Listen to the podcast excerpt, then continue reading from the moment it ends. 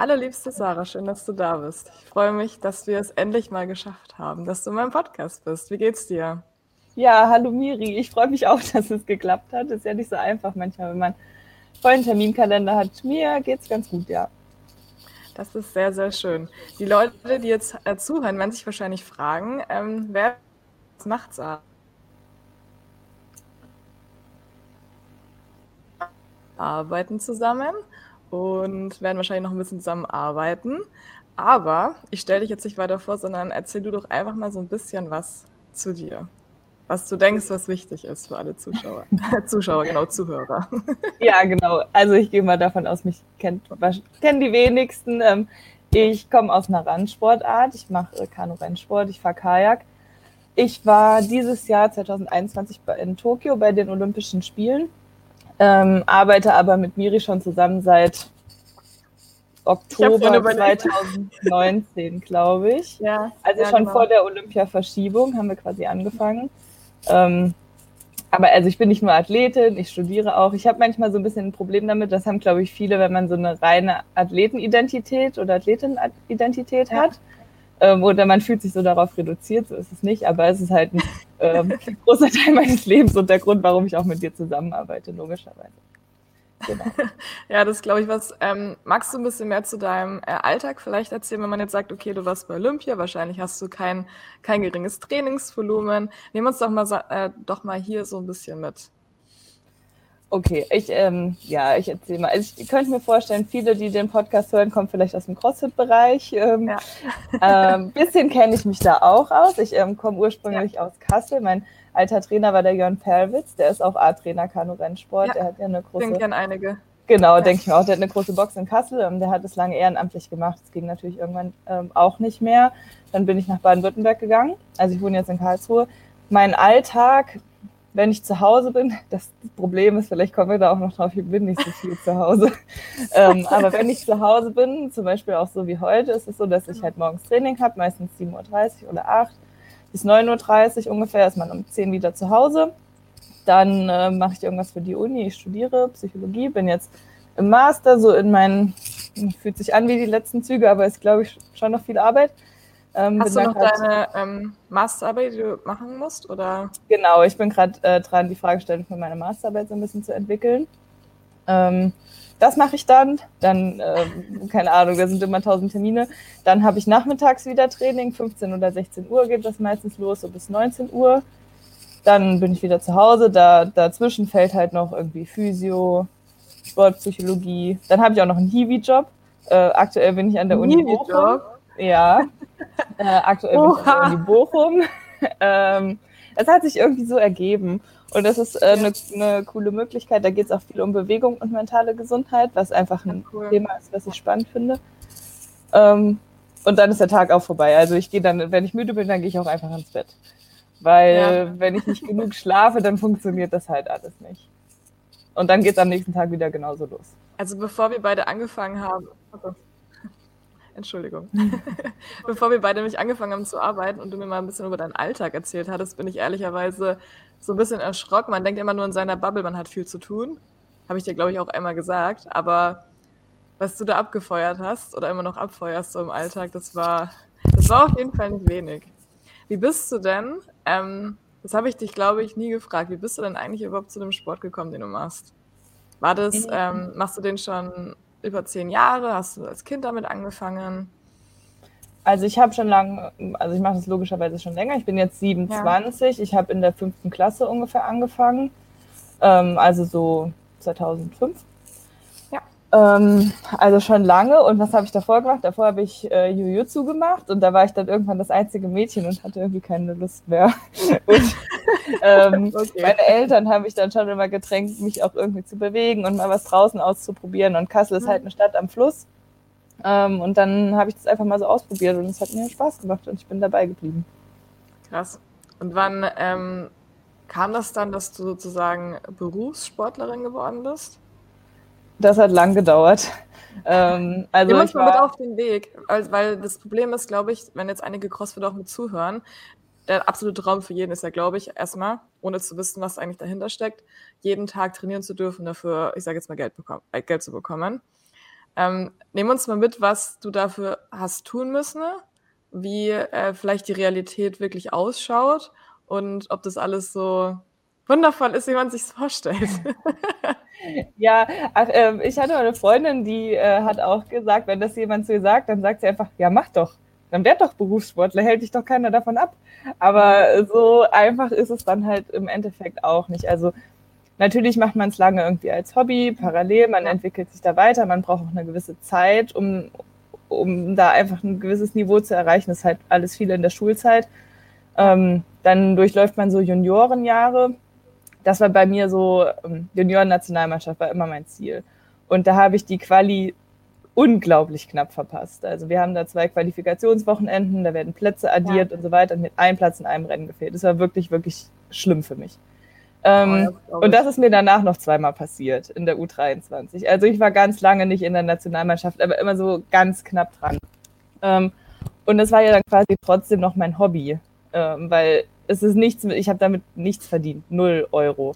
Kannst du ähm, kurz Hobby definieren? Du hast was in der Schule, oder? Ja, ich war in der Schule und dann habe ich angefangen zu studieren. Äh, Im Bachelor erst in Kassel. Ja. Und naja, irgendwie hatte das, war das schon meine Priorität Nummer eins, aber na klar, wenn ich jetzt nicht arbeiten muss, dann kann ich das auch einfacher ähm, vielleicht priorisieren. Kann ich auch, ja. wenn ich arbeite, aber dann muss ich mir irgendwie mit wenig Geld auskommen und wenig Stunden arbeiten oder so.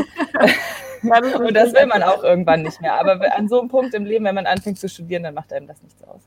Wenn okay. man ähm, glaubt, man kann es irgendwie weiterbringen.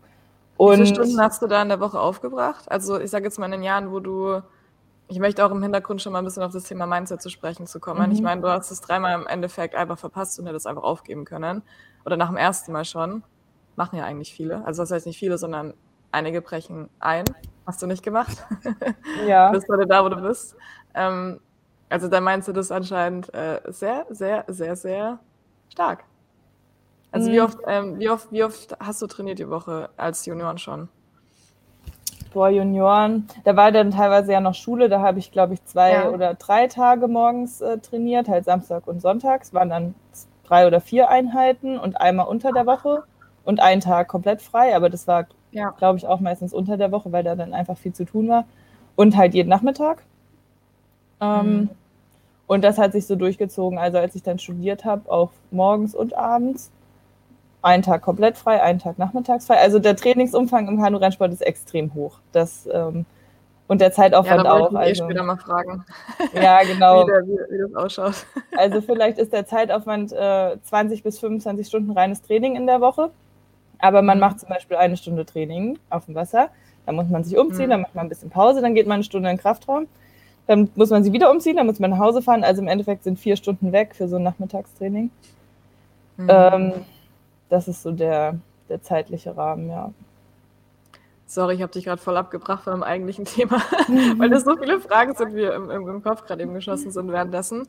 Ähm, du hattest dann sozusagen die WM-EM-Quali verpasst Eins, ah, ja, einmal, genau. zweimal, dreimal und dann hast du es viertes Mal genau. versucht. Dann habe ich, äh, ich bin dreimal richtig knapp gescheitert und mhm. äh, 2015 habe ich mich dann so, das war so am Ende der Saison, war noch eine EM im U23-Bereich und die habe ich dann geschafft. Das war das Jahr, wo ich im Frühjahr knapp gescheitert bin quasi.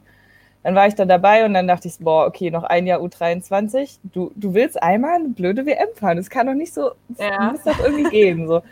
Ähm, das habe ich dann auch geschafft. Und das war auch ein richtig, richtig schönes Jahr. Da wurden wir Vize-Weltmeisterin im Vierer in der U23. Mhm. Ähm, 2017.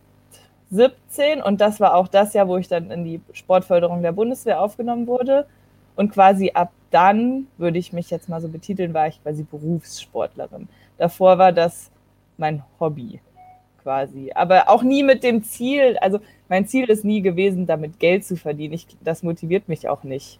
Also ich glaube, ich, glaub, ich habe genug Fähigkeiten, womit ich irgendwie Geld verdienen kann. Da mache ich mir nicht so viele Sorgen. Aber ähm, ja, es ist schon natürlich viel einfacher, wenn man mit seinem Sport auch Geld verdient. Was mich motiviert hat, sind einfach bestimmte Sachen zu erreichen. Ähm, und wenn man damit dann Geld verdienen kann, ist schön. Ich finde, das hast du gut gesagt, auch weil du jetzt gerade auch nochmal angesprochen hast, du hast genug Fähigkeiten, mit denen du Geld verdienen kannst im Umfeld, wo ich jetzt persönlich noch unterwegs war und auch wo ich mit anderen gesprochen habe, war es schon oft so, dass man gesagt hat ähm, oder mitbekommen hat, dass sich Personen nur auf das definieren und sagen, okay, das ist das Einzige, was ich kann und was ich will. Und ich finde es krass, dass du es jetzt, du hast es wahrscheinlich dann damals auch schon gedacht, oder? Wenn du mir jetzt sagst, du wolltest nie eigentlich nur dein Geld damit verdienen, einfach nur damit du Geld verdienst, sondern hast es gemacht, weil du den Sport geliebt hast. Ja, auch. voll. Also ich glaube, da, da bin ich meinen Eltern auch dankbar und auch meinem, ja. meinem ähm, Trainer aus Kassel noch, die haben mir schon gut mitgegeben. Oder ich bin wirklich der Überzeugung, wenn ich irgendwas wirklich schaffen will, dann kann mhm. ich das auch schaffen. Ich muss es halt mein Leben dann vielleicht darauf ausrichten. Na klar kann ich jetzt nicht eine Olympiamedaille erzwingen, aber wenn ich jetzt irgendwo in irgendeinem Unternehmen eine hohe Position haben will, dann bin ja. ich der Überzeugung, dass ich es auch schaffe, wenn ich ja. hart dafür arbeite. Und das ist unabhängig vom, vom Sport. Ja, also das unterschreibe ich genauso, was du gerade gesagt hast. Das ist eine gute Einstellung auf jeden Fall. Ähm, was ich jetzt noch gerne wissen möchte, bevor wir, ähm, wir nähern uns so ganz langsam dem Thema Olympia. mhm. Wie, ähm, wie, wenn sich jemand die Frage stellt, hey, du trainierst so viel, du musst dann noch studieren etc., hast du ein Privatleben? Kannst du dich viel mit Familie, Freunde etc verabreden? Müssen die viel Verständnis haben? Bist du viel unterwegs für Wettkämpfe? Wie kriegst du dein Studium unter Hut? Ja, okay, das sind jetzt viele Fragen auf einmal. 10.000 also, Fragen von Miri, Klassiker. ja, ich erzähle einfach mal was und du fragst ja, dann nach. Also, man muss natürlich Prioritäten setzen und mhm. das kann auch manchmal wehtun, sage ich jetzt mal. Also ich habe mit Sicherheit nicht so ein großes soziales Umfeld wie manch andere und ich melde mich auch bei meinen Freunden und Freundinnen vielleicht weniger als andere das können, einfach weil ich es nicht kann. Und ich kann auch nicht jedem gerecht werden. Und meine Familie leidet auch drunter. Also das muss man einfach ehrlich sagen. Ich kann mich nicht zweiteilen. Ja. Ich kann nicht an zwei Orten gleichzeitig sein. Es geht einfach nicht. Ähm, und das ist auch was, was, glaube ich, ähm, die größte Belastung auch ist. Also, dass man irgendwie versuchen will, an verschiedenen, also verschiedenen Menschen einfach gerecht zu werden. Wenn irgendjemand Geburtstag hat, dann möchte ich eigentlich da sein. Aber wenn ich sage, hey, ich will zu Olympia, dann, dann bin ich halt eine Woche, äh, eine Woche, ein Monat, eine Woche wäre schön, ein Monat im Trainingslager, dann bin ich einfach nicht da. Und ähm, ja, meine beste Freundin heiratet bald und äh, ich kann ihr einfach nicht versprechen, wann genau ich da sein kann. Ich werde alles möglich machen, aber das ist halt einfach, ja. das Leben ist halt nicht planbar, so wie andere Menschen es vielleicht planen können. Es gibt keinen Urlaub. Du kannst nicht einfach ein, eine Woche im Jahr sagen, oh, okay, tschüss, ich, ich muss jetzt mal raus, äh, ich brauche eine Pause. Du kannst dein Training hat ja einen Sinn, es ist ja geplant. Ja. Also, ähm, das ist schwierig und das ist, glaube ich, auch der Grund, warum viele Leute nicht äh, den Leistungssport so machen. Da braucht man schon sehr großen inneren Antrieb ja. und äh, muss bereit sein, da auch gewisse Opfer zu bringen. Ich habe schon auch ein Privatleben, aber ähm, ja, das dadurch, dass ich halt auch dadurch, dass ich halt auch studiere zum Beispiel, was mir ja. auch wichtig ist, Kanu-Rennsport, das kennt doch in drei Jahren fragt da keiner mehr nach bei mir und ähm, ja, dann das ist schon sehr beschränkt, muss man schon sagen. Aber es irgendwie, also mein Leben gerade erfüllt mich. Es ist nicht so, dass ich das Gefühl habe, ähm, da mich zu geißeln. Aber an manchen Punkten, gerade wenn es so da geht, hey, kommst du mal da und dahin, ähm, ja. da denkt man schon so, ach, ich, ich würde gerne mehr Leuten gerecht werden, aber es geht, geht manchmal nicht. Ganz unabhängig davon, aber es ist auch einfach eine Sache der Kommunikation, oder? Und auf das Hoffen des Verständnisses von der anderen Seite. Vor allem ja, bei Freunden. Familie kann man immer fragen, ich glaube, Familie kann man immer noch mal extra so ein, ich sage es mal so reindrücken, zu sagen, hey, ich brauche wirklich deine, dein Verständnis, akzeptiere das bitte. Ich finde, bei Freunden ist es auch schwierig, dass sie es länger akzeptieren, oder? Ja, also ich habe schon auch viele Freundinnen, die auch mal den Sport gemacht haben, zum Beispiel, mhm. weil man auch einfach super viel Zeit zusammen verbracht hat, ähm, die auch schon aufgehört haben. Und ähm, da ist das Verständnis natürlich ein anderes. Ja, das ähm, stimmt. Ja, aber man, man, muss schon versuchen, die Waage zu halten, weil wenn man immer absagt, immer absagt, immer absagt, irgendwann wird man nicht mehr ja. gefragt. Was ich auch ja, verstehen kann, ne? aber das ja, ist halt so ein bisschen auch. die Schattenseite des Ganzen. Aber dafür hast du halt gewisse Dinge jetzt geschafft, die du schaffen wolltest. Hast du dir, ähm, wir kommen bald zu Olympia, hast du dir einen äh, Endstempel gesetzt, wo du sagst, dann möchtest du mit dem Leistungssport aufhören, wenn du sa oder sagst du einfach, hey, ich möchte jetzt noch mal so lange laufen lassen, wie mein Körper das mitmacht. Gibt es eigentlich beim Fußball oder beim, beim CrossFit, weiß ich jetzt eigentlich nicht. Beim Fußball sagt man ja meistens so ab Mitte 30 sollte man sich schon mal überlegen, ob man auf Wiedersehen sagt. Gibt es bei euch im Kanusport ähm, da auch so einen Endstempel?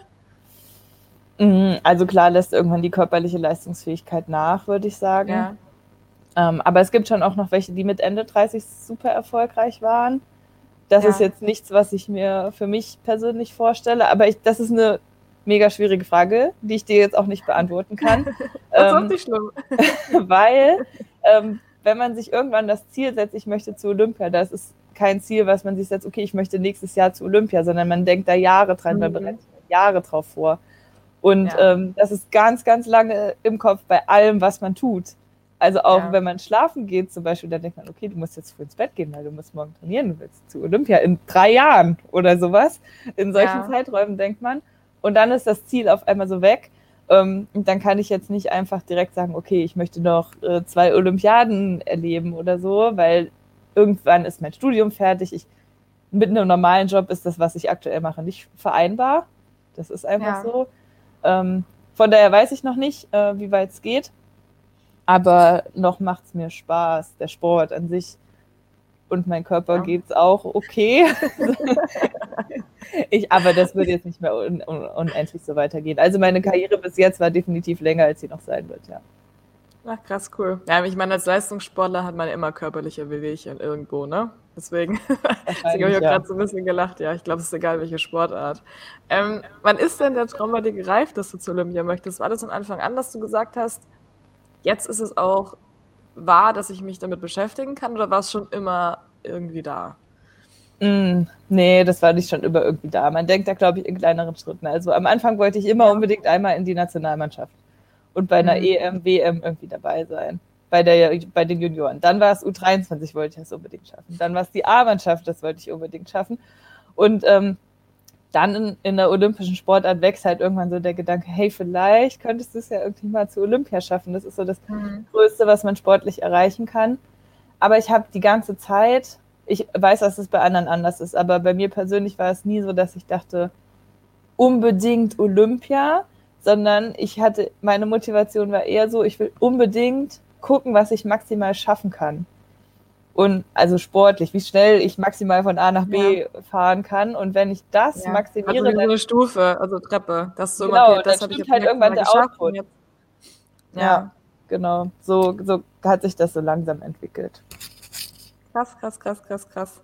Ähm, ich finde es immer wieder ähm, auch gut, wenn man die Hintergründe so ein bisschen versteht ähm, zum Thema, wie du da hingekommen bist. Hast du es von Anfang an gleich in die A-Nationalmannschaft geschafft? Ich meine, wir haben jetzt gehört, dass du gesagt hast, du hast die ähm, WM dreimal verpasst. Dann hast du es aber immer wieder trotzdem versucht.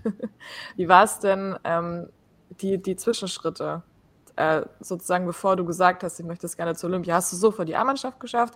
Hast du sofort ähm, das andere Ziel dann geschafft? Wie war es denn da? Ja, also ich habe quasi in meinem letzten Jahr U23, habe ich es in die U23 WM-Mannschaft geschafft. Ähm, mhm. Und wenn man nicht mehr im U23-Bereich fährt, dann bleibt ja nur noch die A-Mannschaft, sonst gibt es ja. ja. nichts.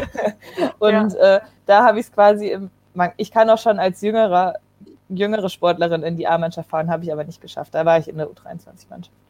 Und ähm, in meinem ersten Jahr, wo ich in die A-Mannschaft fahren musste, das war 2018, ja. Da habe ich es auch geschafft und von da an habe ich es auch jedes Jahr geschafft. Aber ich war nicht auf einer olympischen Strecke. Also es gibt halt Strecken, die werden bei Olympia gefahren. Ähm, das sind die 500 Meter und waren bis zu dieser Olympiade die 200 Meter. Und die mhm. haben schon noch mal ein bisschen mehr Gewichte. Und da ist auch noch ein bisschen mehr los. Also da wird sich schon doll drauf konzentriert. Und das habe ich nicht geschafft. Ich bin 1000 Meter gefahren. Das ja. gibt es auch bei einer WM. Ähm, also es gab schon noch ein paar in der Mannschaft, die besser waren als ich. Ähm, aber ich habe trotzdem richtig gute Leistungen da gebracht und mein Ziel war halt immer so, international in der Größenordnung auch auf einer olympischen Strecke zu starten. Und das habe ich zum ersten Mal 2021 eigentlich geschafft. Also dieses Verrückt. Jahr. es ist noch nicht so lange her. Ähm, bis wann musstest du dich denn qualifizieren? Wann war denn so, wo du gesagt hast, okay, war das vor drei Jahren, wo du gesagt hast, okay, ich habe in zwei Jahren die Quali oder wie, äh, wie, wie schaut es denn noch intern aus? Wird dann intern darüber geredet mit den Trainern oder ist das einfach nur ja, wir schauen jetzt mal und ihr seid alle im A-Kader und davon werden, kommen vier mit zu Olympia. Wie ist das denn im Hintergrund? Mhm, also wir haben jedes Jahr im April Qualifikationswettkämpfe im Einer. Ähm, ja. Das ist dann so, sind mehrere Rennen und die werden addiert und am Ende hat man halt eine Liste, wer am wenigsten Punkte hat, also am meisten vordere Plätze hat gewonnen. Ähm, und hinter irgendeiner Person wird halt der Strich gemacht. Und, Sind ähm, das dann interne Wettkämpfe oder ist es ja. dann die Inter Okay. Genau, das wird extra dafür veranstaltet. Und wenn man da unter die besten acht zum Beispiel ist, dann fährt man nochmal auf den Weltcup und da muss man sich dann international qualifizieren. Da muss, wird man zum Beispiel gegen anderes deutsches Boot gesetzt oder man muss Platz eins bis drei erreichen oder sowas. Und im Jahr vor den Olympischen Spielen muss man erstmal Startplätze für Deutschland erkämpfen. Also das der Qualifikation von wer, sondern du könntest auch rein theoretisch den Startplatz für Olympia kämpfen, aber gar nicht zu Olympia fahren. Genau. Also wenn ich im Jahr vor, vor Olympia bei der Weltmeisterschaft ähm, Platz 1 bis 9 irgendwie belege mhm. im Vierer, dann habe dann hab ich vier Plätze für Deutschland, für die deutschen Kajakdamen erkämpft. Aber das nicht für mich, Oha. Sondern mhm. ich muss halt im nächsten Jahr unter ja. die besten vier national kommen, mich international nochmal beweisen, dann bin ich dabei. Und ähm, wir hatten bei der w letzten WM 2019 nur vier Plätze geschafft. Ähm, man darf maximal sechs haben. Und das heißt, also erstmal war ich bei der Quali in diesem Jahr unter den besten, ich weiß nicht was, sechs oder acht.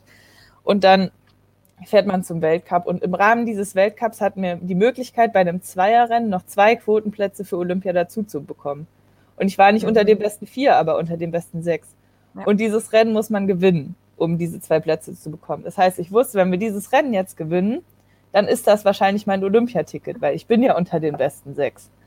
Ähm, und das war krass. Also in dem Moment war das, äh, fand ich das nicht so krass, ähm, was ja auch gut war. Aber so im ich Nachhinein, weiß, du das war geschrieben oder ich weiß gar nicht, was da genau war. Wir hatten miteinander geschrieben. Ich dachte so, freut sie sich jetzt oder was ist denn jetzt los? Aber ich war dann auch so, ja, auch das ist immer schwierig, weil in so einem, das können sich, glaube ich, Leute auch schlecht vorstellen, die ähm, mhm. in keinem Leistungssportverband sind, weil diese Verbandsstrukturen, das ist manchmal schon ein ich bisschen verwurschtelt. Ich kann es mir nicht vorstellen. Ja, also, weil im Vorfeld wird dir ganz oft gesagt, ja. ey, selbst wenn du das Rennen gewinnst, das heißt nicht, dass du bei Olympia dabei bist. Obwohl man denkt, hey, ich bin unter den besten sechs und wir haben jetzt sechs Plätze. Irgendwie verstehe ich nicht. Und das wird dir ja. so eingehämmert und dann gewinnst du dieses Rennen mega gut.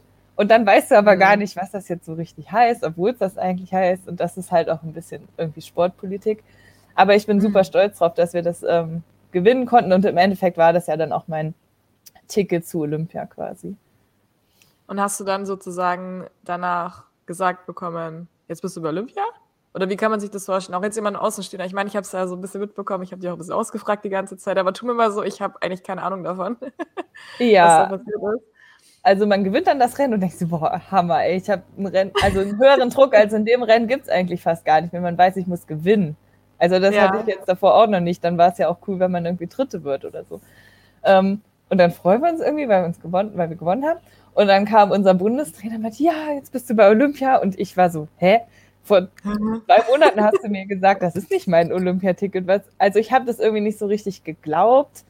Und dann ist die Kommunikation da manchmal ein bisschen komisch. Dann wird es irgendwie dem Heimtrainer gesagt. Also man kriegt da jetzt kein offizielles Schreiben oder, oder so. Also ich, ich verstehe selber nicht, wie das funktioniert, aber irgendwann weiß man es dann so.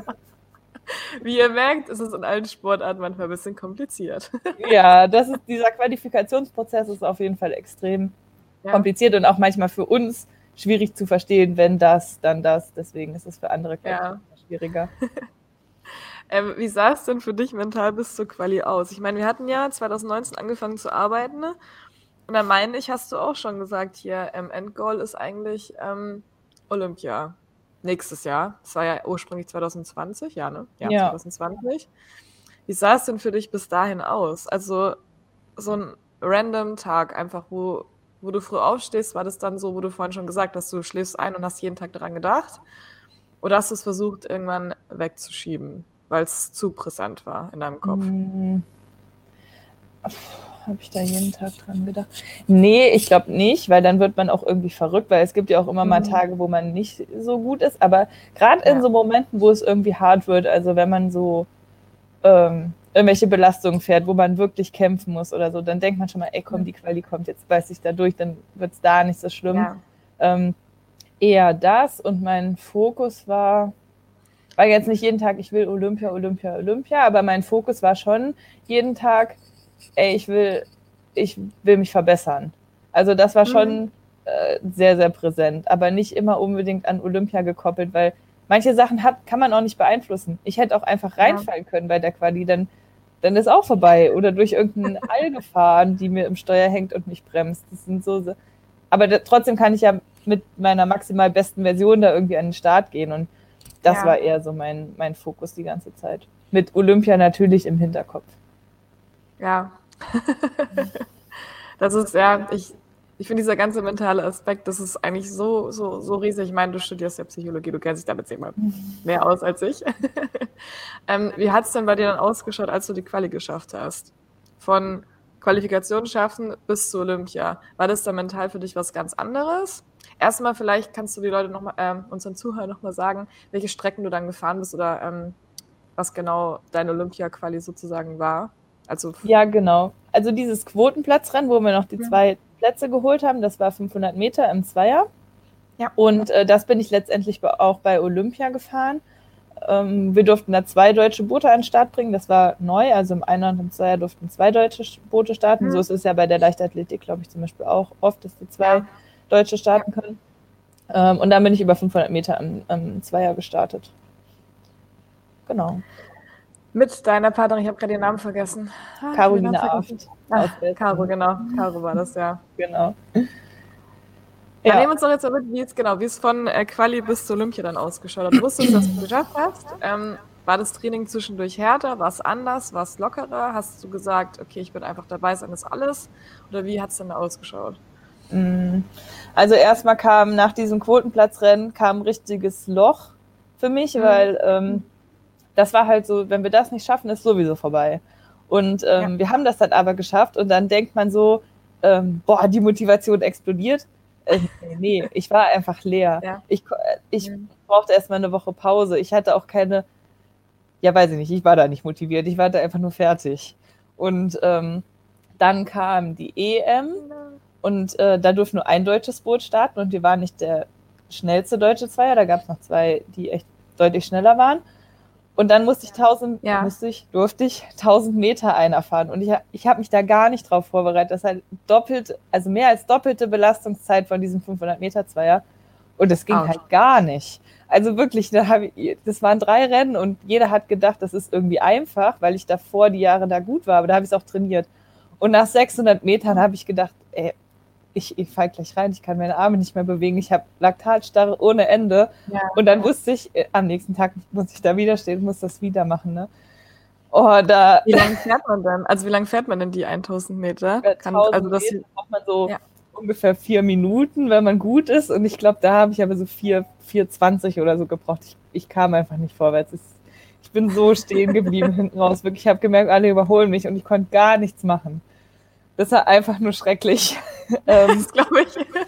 aber das habe ich noch so lach, aber das ist, ich kann mir das ja, gar nicht dann immer so vorstellen. Wenn du sitzt, ich meine, du bist im Wasser, du musst ja nicht bewegen. Ne? Also du bist ja. Also da, ich vergleiche im CrossFit denke ich mir immer so, okay, dann je nach Workout, du kannst halt einfach einmal kurz durchatmen und dann machst du weiter. Das geht mhm. nicht beim Paddeln. Du musst paddeln. Und ähm, ja. selbst wenn du gefühlt, du kannst gar nichts mehr festhalten, so es geht. Äh, es, es war wirklich sch schlimm für mich, aber auch das habe ich irgendwie überstanden. Und ähm, dann hat quasi das Training für Olympia so richtig ähm, los, dann ist es so richtig losgegangen. Dann macht man zwei Wochen so einen Grundlagenlehrgang, nennt sich das. Okay. Ähm, da sind wir meistens in Kienbaum. Das ist einfach ganz viel Training, ganz viel Umfänge, ganz viel Grundlage aufbauen. Ähm, ja. Dann ist man eine Woche oder zwei zu Hause und dann waren wir drei Wochen, glaube ich, in Duisburg. Mhm. Da wird das äh, Training dann spezifischer, ähm, mit mehr Intensität, mehr Belastung, mehr die Wettkampfstrecke. Und mein Ziel war definitiv nicht nur dabei sein, weil wenn man sich bis dahin gekämpft hat, dann will man da ja. auch in der besten Form seines Lebens sein, wenn man, ja. wenn denn möglich. Ne? Ähm, dann waren wir noch eine Woche in Naka, das ist, oder ein bisschen weniger, das ist im Süden von Japan, um uns quasi an die Zeit und sowas anzupassen. Und ähm, haben da auch noch so ein bisschen trainiert, aber da macht man dann schon wenig. Da fährt man dann eine Belastung und dann denkt man, boah, jetzt aber erstmal ausruhen, nicht, dass das jetzt zu doll wird, ne? Ähm, also viel, viel chillen. Ähm, ja, und dann sind wir nach Tokio gefahren und dann ging's los. Wie war es denn in Tokio für dich? Also ich, vor allem aber auch mit dem Hintergrund Corona. Mm. Also ich habe ja keinen halt... Vergleich zu anderen Olympischen ja. Spielen. Ähm, generell, also wir können ja hier jetzt schon mal so ein bisschen ehrlicher das auch sagen, vielleicht. Ähm, habe ich mir Olympia schon, also es ist, glaube ich, sehr viel das, was man für sich draus macht. Aber was mhm. mir halt schon sehr bewusst geworden ist und vielleicht, vielleicht auch wegen Corona, weil keine Zuschauer da waren, dass das ein wirtschaftliches Event ist. Und ähm, man fühlt sich dabei so ein bisschen, als macht man halt mit, aber es könnte genauso gut jemand anders machen. Hauptsache, irgendwelche Leute hampeln darum und, und äh, die Fernsehrechte können verkauft werden. So, ja. das hört sich jetzt traurig an, ist auch ein bisschen traurig, auch für mich. Ähm, weil. Ich, fand es auch schwierig. Also ich fand es schwierig und dachte mir so, zählt jetzt überhaupt noch der Mensch, der, da, der dabei ist? Mhm. Weil ich meine, wie, wie ist es denn sonst bei dir, wenn du die Weltmeisterschaft etc. gefahren bist? Waren dann sonst immer viele Zuschauer? Bist du davon? Also ich meine, bei, bei mir im CrossFit oder wenn ich mir andere Sportarten anschaue, sehr, sehr viele Sportler, die, die ziehen ja total von den Menschenmassen, die da drin sind und die sie anfeuern. Wie war das denn für dich vorher und wie war es denn für dich bei Olympia?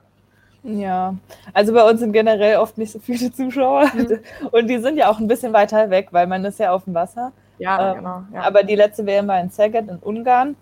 Das mhm. ist so die Kanu-Nation in Europa und das war wie, also gefühlt, ich weiß nicht, wie es ist, aber wenn man in so ein Fußballstadion reinfährt am Ende, das war schon krass. Da hat man sich so ja. beim Hochfahren schon, wenn man das so gehört hat, dann hat man schon so ein bisschen Gänsehaut, das war cool. Aber ich habe jetzt kein Problem, maximale Leistung zu geben, wenn da niemand ist. Also ist ja sonst eigentlich ja. auch nie jemand da im Training oder so. Aber das hat halt dieses Gefühl für mich so ein bisschen verstärkt, dass es nicht. Das wäre wahrscheinlich nicht so extrem gewesen, wenn da viele Leute gewesen wären, die den Sport an sich auch gefeiert hätten.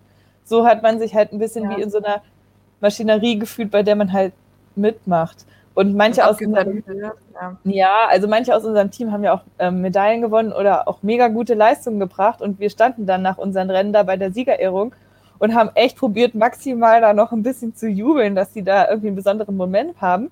Aber die kriegen eine olympische Medaille und keiner sagt irgendwas, weil da stehen halt nur die Fotografen und die Kameraleute, die jubeln ja nicht. Und dann gehen die einfach wieder weg.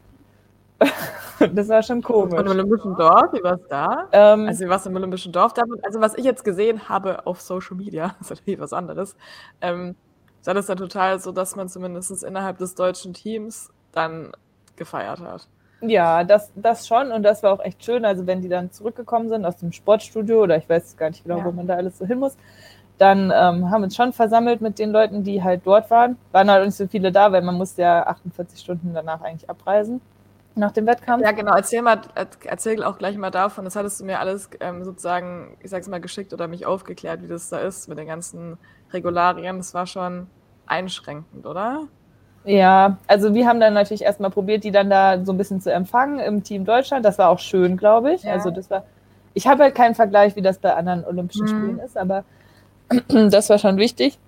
Ansonsten hat man natürlich, wir haben jeden Tag einen Test gemacht, dann hat man schon immer Abstand gehalten und in Japan, das war ultra heiß und man musste überall eine Maske aufhaben, auch draußen. Dann überlegst du, das war, das war halt irgendwann schon eklig, immer unter dieser Maske, weil gefühlten 40 Grad und Luftfeuchtigkeit von 120 Prozent.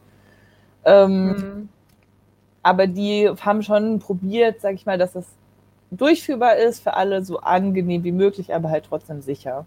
Das war schon extrem gut organisiert. Und die Volunteers dort waren auch so, so lieb, die haben die ganzen Spiele irgendwie 20 Mal besser gemacht, weil die sich einfach so gefreut haben immer und gefühlt auch ja. so ehrlich.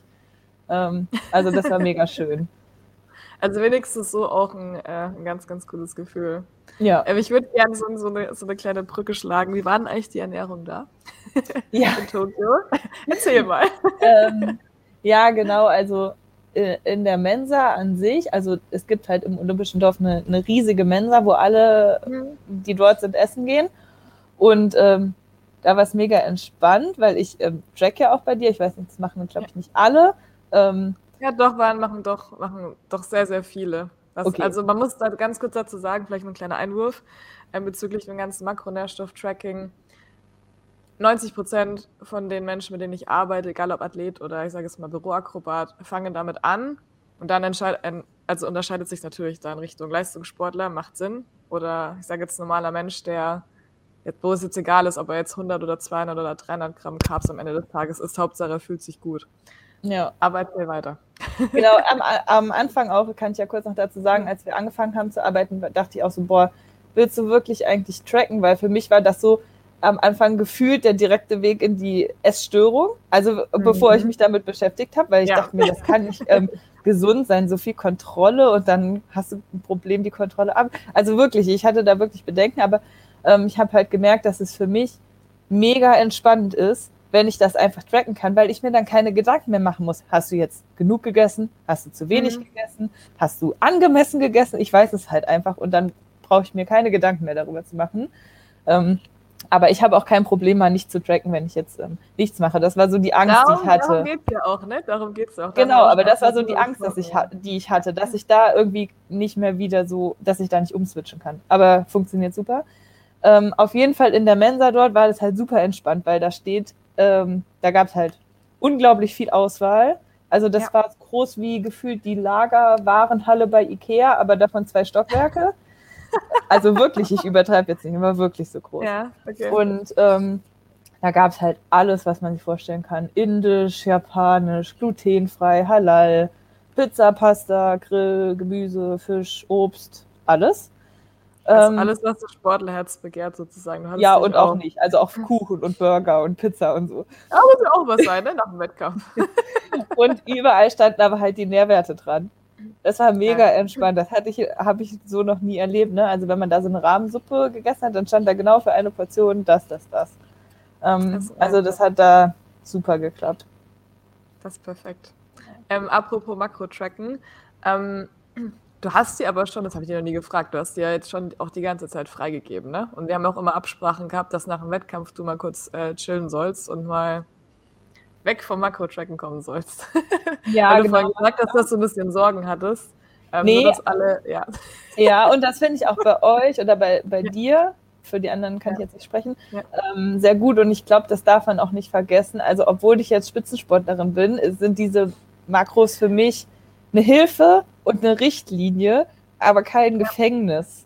Also vor allen Dingen auch kein soziales Gefängnis, weil wenn ich jetzt irgendwo bin und da gibt es einen Geburtstagskuchen und okay, ich bin jetzt auch kein Gewichtsklassensportlerin und vielleicht mhm. esse ich mir jetzt auch keine Fetttorte vorm oder direkt nach dem Training, weil dann ist mir schlecht. Aber wenn das jetzt sonntags ist und ich habe da halt Bock drauf, dann esse ich es halt. Also ja. und ich habe das Gefühl, das könnt ihr auch ganz gut vermitteln und ich glaube, das ist auch extrem wichtig. Also wenn da 400 Gramm Carbs steht und ich habe Hunger und ich esse 450, dann, dann ist es halt so. Ist, ja, genau. Also das ist auch ganz wichtig. Ähm, ich meine, du bist in der Sportart, wo wir halt High Carb unterwegs sind. Wir haben das auch nicht irgendwie Low Fat oder so ähm, gemacht, aber als, als Richtlinie mal für die anderen da draußen zwischen, ich sage es mal, 380 und 450 Gramm Carbs, die Range hatten wir eigentlich immer festgelegt. Und wenn du halt mal 460 hattest, dann hattest du halt mal 460. Aber ähm, es ist halt auch nicht wenig. es ist ja, halt okay, halt auch nicht wenig. Für mich ist das halt normal. Und, äh, ja, also es ist schon sehr, sehr, ähm, sehr, sehr viel. Das ähm, vergessen dann auch immer, ähm, also jetzt nicht bei dir, sondern das vergessen auch immer ganz, ganz viele Personen, dass man sagt, hey, im Leistungssport kannst du gar nicht auf 400 Gramm Carbs kommen, um nur, ich sage jetzt mal, Nudeln, Reis und Quinoa zu essen oder Haferflocken. Hast ja einen Haferflockenbauch am Ende des Tages. Deswegen ja. war es mir schon bewusst, dass du ähm, die Kalorien auch flüssig zu dir nimmst, sodass du dir mal einen Kuchen gönnst. Aber ich finde, der mentale Aspekt und die mentale Gesundheit ist am Ende das, was über allen stehen sollte. Und man muss aber auch eine Sache dazu sagen, bei dir war ich mir immer sicher, dass du da so ein bisschen, was heißt entspannter damit umgehst, beziehungsweise du wirst mir sicherlich Bescheid sagen, da du ja Psychologie studierst, wenn du das Gefühl hast, dass es in die falsche, ähm, in die falsche Richtung gehen wird. Ja, genau. also nur weil ich Psychologie studiere, heißt das übrigens nicht, dass man dass ich irgendwie da in der Richtung alles weiß oder so. Also ich meine, dafür, dafür habe ich dich, dafür habe ich eine Sportpsychologin, ja. dafür habe ich einen Trainer. Ich bin ja. nicht Expertin für solche Sachen, aber ich glaube, ich bin ganz gut, wenn sich irgendwas in die falsche Richtung entwickelt ja. und dann hole ich mir halt einfach Hilfe. Du ähm, bist ja. sehr reflektiert, muss man sagen. Also es ist jetzt nicht so, dass keiner, kein anderer Mensch reflektiert ist, aber so wie ich dich jetzt kennengelernt habe, auch die letzten Jahre, dass du unfassbar reflektiert bist und dass du mir einfach sagst, wenn du, also wenn du, wenn du was als falsch empfindest oder sagst, Miri, ich, ich finde es jetzt gerade nicht gut, in welche Richtung das geht. Das meine ich halt so ein bisschen damit. Es gibt natürlich auch Athleten oder Sportler oder andere, ich sage ich sage jetzt normale Personen, dass ich mir halt so normal, dass andere Menschen weniger wichtig sind, um das ganz kurz äh, klarzustellen. Ähm, die, die machen das ohne nachzudenken und reflektieren sich gar nicht. Aber ich glaube, es ist auch ein bisschen, was Leistungssportler ganz gut können. Sich öfters mal selbst reflektieren. Oder die, die ich jetzt kennengelernt habe. Ich weiß nicht, wie es bei dir im unmittelbaren Umfeld ist. Ja, was man vielleicht Aber, auch muss, um sich in dem Tempo, das nötig, nötig ist, halt weiterentwickeln zu können. Mhm. Also wenn ich halt erst warte, bis es mir richtig schlecht geht mit irgendwas, dann, dann verliere ja. ich halt Zeit. Das mhm. ist eher so der, der Aspekt, weshalb ich, glaube ich, dann immer relativ schnell ähm, interveniere bei mir selbst. Das, sehr, ja. das hast du sehr, sehr gut gesagt. Ähm, wie, ich sage jetzt mal, Olympia ist jetzt vorbei. Hast du dir seitdem auch ein bisschen mehr ähm, Freiraum und Zeit gegeben? Habt ihr jetzt wieder mit Training angefangen? Was steht als nächstes an? Erzähl mal. Mm. Also ich, ähm, ich nach Olympia hatten wir direkt deutsche Meisterschaften. Also ich bin quasi aus Tokio nach ja, schon nach Frankfurt und Fand Karlsruhe. so crazy. Stell ja. euch das mal vor, all jetzt zuhören. Du bist bei Olympia und gehst in Anführungszeichen nur zu den deutschen Meisterschaften. Als ich das gelesen habe, bin ich ehrlich, ich wollte es dir aber nicht sagen, weil ich dich nicht damit beeinflussen wollte, wollte habe ich gedacht so, Alter, wie macht sie das jetzt mental? und da, nach da zu gehen. Ja, ähm, dann sind wir quasi am nächsten Tag nach äh, Hamburg gefahren zur deutschen Meisterschaft und da muss ich sagen, Deutsche Meisterschaft ist halt so mit das Einzige, wo ich meinen ja. Heimatverein vertreten kann. Ähm, ja. Deswegen finde ich es auch mega wichtig, dort zu starten, gerade auch in den Mannschaftsbooten mit den Mädels, mit denen ich zu Hause irgendwie immer trainiere. Da sind auch die ganzen Jüngeren aus dem Verein, die, ich finde, das ist ein schlechtes Zeichen. Ich bin bei Olympia und ich gehe dann dort nicht an den Start irgendwie. Ja. Ähm, und in den Mannschaftsbooten hat mir das auch mega viel Spaß gemacht. Ich bin auch einer gefahren, weil ich dachte, boah, du trainierst zu viel, du jetzt nutzt doch halt nochmal einen Wettkampf. Aber da war es mir halt irgendwie zu egal. Da, da, ging das mental nicht so gut. Da bin ich losgefahren und dann, wo der Punkt gekommen wäre, wo ich mich richtig hätte quälen müssen, dachte ich mir so, ja, ist doch wurscht. Und dann, das funktioniert. Das ist aber auch halt menschlich. Es ist menschlich. Also ja, ist auch nicht schlimm. Ehrlich, war halt Strapazen so. von den Wochen und Monaten davor. Und dann halt, es ist ja nicht, das ist nur. Hm, ich höre dich ja. noch. Ich weiß gar nicht, wie sehr ich gehangen habe und was du verstanden hast. Eigentlich alles. Okay, gut, super. Ich hatte ein paar schwarze Kreise hier und habe uns beide nicht mehr gesehen oder gehört. Ähm, genau, wie schaut denn jetzt die, ähm, die, die nächste Zeit bei dir aus? Hast du noch mal Bock auf Olympia? Steht das überhaupt jetzt ähm, bei dir im Raum oder ist das, dass du einfach sagst, du guckst jetzt, was die nächsten ein, zwei Jahre passiert? Hm, ja, also ich erzähle noch kurz nach der Deutschen Meisterschaft, hatte ich eine Woche Pause. Entschuldigung. Äh, ja. Dann, nicht schlimm. Dann ähm, bin ich noch WM gefahren Mitte September. Und das mhm. war dann schon, schon schwierig, aber war eigentlich trotzdem noch mal eine, eine, gute Leistung. Bin ich auch mit der Caro gefahren. Sind wir siebte geworden im A-Finale. Und war, glaube ich, auch noch mal eine gute Erfahrung für uns, weil nichts ist so, bereitet einen so gut auf andere Wettkämpfe vor wie Wettkämpfe. Ja. Ähm, und dann war ich kurz im Urlaub, aber die Uni fängt halt auch eigentlich Anfang September immer wieder an. Das heißt, da ging es direkt weiter. Und dann sollte das Training wieder losgehen und ich habe halt gemerkt, irgendwie geht es gar nicht. Und ähm, mhm. ich war richtig unglücklich. Und ich, ich hatte, ich habe mich gefühlt, als einer stupst mich an und ich habe eine Depression. Und davor hatte ich hatte richtig Angst, weil ich dachte, wenn du jetzt eine Depression hast, scheiße, ne? Also irgendwie andere haben eine Depression, aber man selber ja, ja. nicht so gefühlt. Ähm, und dann dachte ich, boah, du, du machst zu viel, du hast zu wenig Pause gemacht, bla bla bla. Also direkt erstmal äh, eine Psychologin kontaktiert, mir Hilfe gesucht, ähm, was eine sehr, sehr gute Entscheidung war, das so schnell zu machen. Und ähm, das liegt, lag weder daran, dass ich zu viel mache, noch dass ich zu wenig Pause mache, sondern eher, dass ich viel, ähm, also wir müssen das jetzt nicht so ganz in der Tiefe ausbreiten, aber ähm, ja, ja. das hat mir sehr die Augen geöffnet, dass ich halt viele Gefühle, vielleicht auch vor allen Dingen so negative, ähm, die ich so über die Jahre in der Mannschaft, A-Mannschaft erlebt habe, einfach mir nie erlaubt habe zu fühlen, weil ich immer denke, du musst jetzt sportlich funktionieren. Ich kann nicht an den mhm. Start fahren und ähm, mich irgendwie unwichtig fühlen oder unverstanden oder sowas. Ähm, und deswegen habe ich das immer sehr funktional weggedrückt, sage ich mal. Also ich kann gar nicht sagen, wie ich mich da gefühlt habe. Ich habe mich einfach nicht gefühlt. Aber wenn man sich halt nie irgendwelche Gefühle erlaubt, dann kann man irgendwann nicht mehr. Also das hat mich halt so viel Kraft gekostet. Ähm, hm. Aber gleichzeitig war das so erleichternd für mich, das zu erkennen, weil ich denke mir so, ja, das ist irgendwie voll logisch. Und ähm, dann fiel mir auch Training wieder viel leichter und hat mir auch richtig Spaß gemacht. Also der Sport an sich ist schon eine große Leidenschaft für mich. Ja. Und mit dieser Sache jetzt so Gefühle einfach, sag ich mal, weg zu ignorieren, weil man sportlich funktionieren will, dafür, äh, das ist in dem Moment sinnvoll irgendwo, aber es ja. ist halt kein gesunder Umgang langfristig. Weil ich bin schon sehr, also ich kann schon sehr gut mit Drucksituationen umgehen und ich kann schon ja. sehr, also ich habe da schon sehr, sehr gut funktioniert mental, aber zu einem Preis, sage ich mal. Und ähm, ja, da lerne ich jetzt einfach einen sinnvolleren Umgang mit für die Zukunft, was mich, glaube ich, schon auch weiterbringen wird.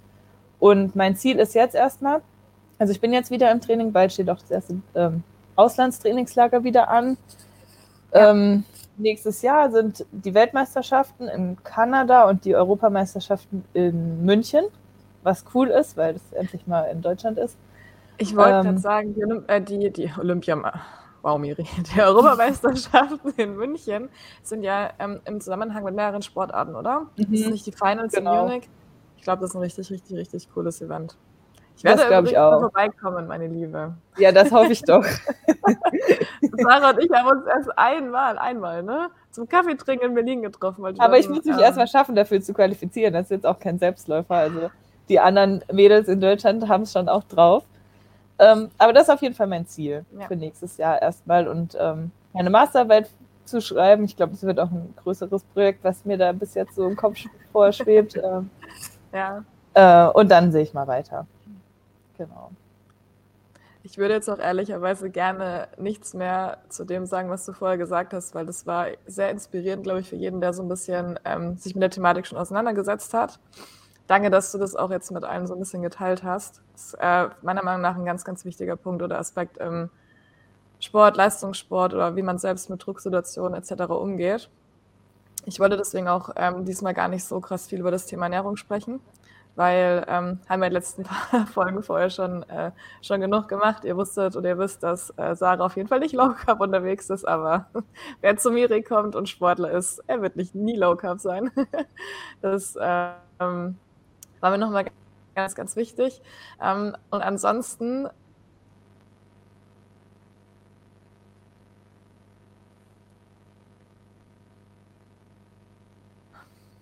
Jetzt bin ich da. Ja. Jetzt bist du wieder da. Jetzt sind wir beide wieder da. Ähm, ich würde hier gerne ähm, den, den, den Cut machen und mich bei, bei mich bei dir, bei dir bedanken für die letzten 45 Minuten und für den Einblick. Ich freue mich auf das, was noch kommt. Ich freue mich, dass äh, wir noch ein bisschen die nächsten hoffentlich Wochen, Monate zusammenarbeiten werden. Und ähm, wo bist du zu finden? Hast du Instagram? Hast du, ähm, ist irgendwas noch, was dir wichtig ist, was du, an, was du den Leuten mit auf den Weg geben möchtest, Sarah? Mm, also ich habe Instagram, aber, aber ich habe gemerkt, dass Instagram ja. oder Social Media mir nicht gut tut ja. ähm, oder, oder sehr schwer für mich ist, weil ich einfach, also ich verstehe, dass das eine große Chance bietet, eine Plattform mhm. zu sein, aber ich habe irgendwie so viele Prioritäten in meinem Leben, dass ähm, Instagram da keinen Platz hat. Ähm, ich würde euch als, als Firma da auch gerne eine, größere Plattform bieten, aber ich kann es einfach nicht. Also das ist halt so eine, so eine gar Sache. keine Vorwurfsfrage. Ich hoffe, du hast nein, nein, alles gut, alles gut. Aber ich habe da, das ist was, wo ich sage, ich habe dafür irgendwie keine Kraft. Ähm, ja. Und da bin ich halt rigoros, weil wenn es mir nicht gut geht, dann, dann funktioniert mein ganzes System so nicht. Aber ich habe Instagram, ich poste manchmal ja. was. Also wer mir folgen will, vielleicht poste ich irgendwann mal was. Das Überraschung. ähm, aber ich inspiriere lieber die, die Menschen in meinem direkten Umfeld, zum Beispiel die Jüngeren bei mhm. uns im Verein, wo ich sage, hey, komm, probier doch mal das oder so. Ich glaube, du schaffst ja. das. Ähm, das gibt mir viel. Was möchte ich sonst noch Leuten mitgeben? Boah, ist ähm, irgendwie schwierig. Also was ich auf jeden Fall, ich habe davor schon viel gegessen, so, aber äh, seit ich mit dir zusammenarbeite, esse ich einfach ähm, bewusster. Also ich weiß, mhm. warum ich jetzt irgendwie was esse und funktioniere damit halt besser. Also mir geht es einfach besser. Ich fühle mich nie überfuttert oder nie hungrig so richtig. Das kann ich auch nicht gut aushalten. Ähm, und und es, ist, es ist einfach krass entlastend, wenn ich weiß, ähm, okay, ich will am Wettkampf drei Kilo leichter sein. Dann wird mir das ja. gesagt, ey, sei mal drei Kilo leichter. Ich, aber ich habe keine Ahnung, wie. Und ähm, mhm. ja, mein, mein Rat ist, glaube ich, einfach, warum, es gibt so viele Expertinnen und Experten da draußen, warum sucht man sich nicht einfach Hilfe? Egal in welchem Bereich. Also auch wenn ich jetzt sage, mhm es geht mir nicht gut, ich brauche eine Psychologin, ja, dann, dann fragt doch, die helfen euch gerne. So. Ja. Ähm, es, man kann sich nur weiterentwickeln, ob in Sachen Ernährung, ob in Sachen mentale Gesundheit. Es hilft auch darüber zu sprechen. Es verstehen irgendwie doch mehr Leute, als ich dachte. Ja, ähm, ja ich glaube, das ist so das, was ich, was ich vielleicht mitgeben würde auf dem Weg, da ein bisschen offener zu sein, sich auch Hilfe zu suchen in, in jeglicher Hinsicht. Das ist ein schöner Abschluss, liebe Sarah. Also das schreibe ich so. ich danke dir für deine Zeit. Ich danke an alle, die bis hierhin zugehört haben. Und ähm, freue mich auf das, was noch kommt. Danke dir. Ich mich auch. Danke dir. Tschüss. Tschüss. Tschüss. Tschüss. Tschüss. Tschüss. Tschüss. Tschüss. Tschüss. Tschüss. Tschüss. Tschüss. Tschüss. Tschüss. Tschüss, Mus. Tschüss, Mus. Tschüss, Mus. Tschüss, Mus. Tschüss, Mus.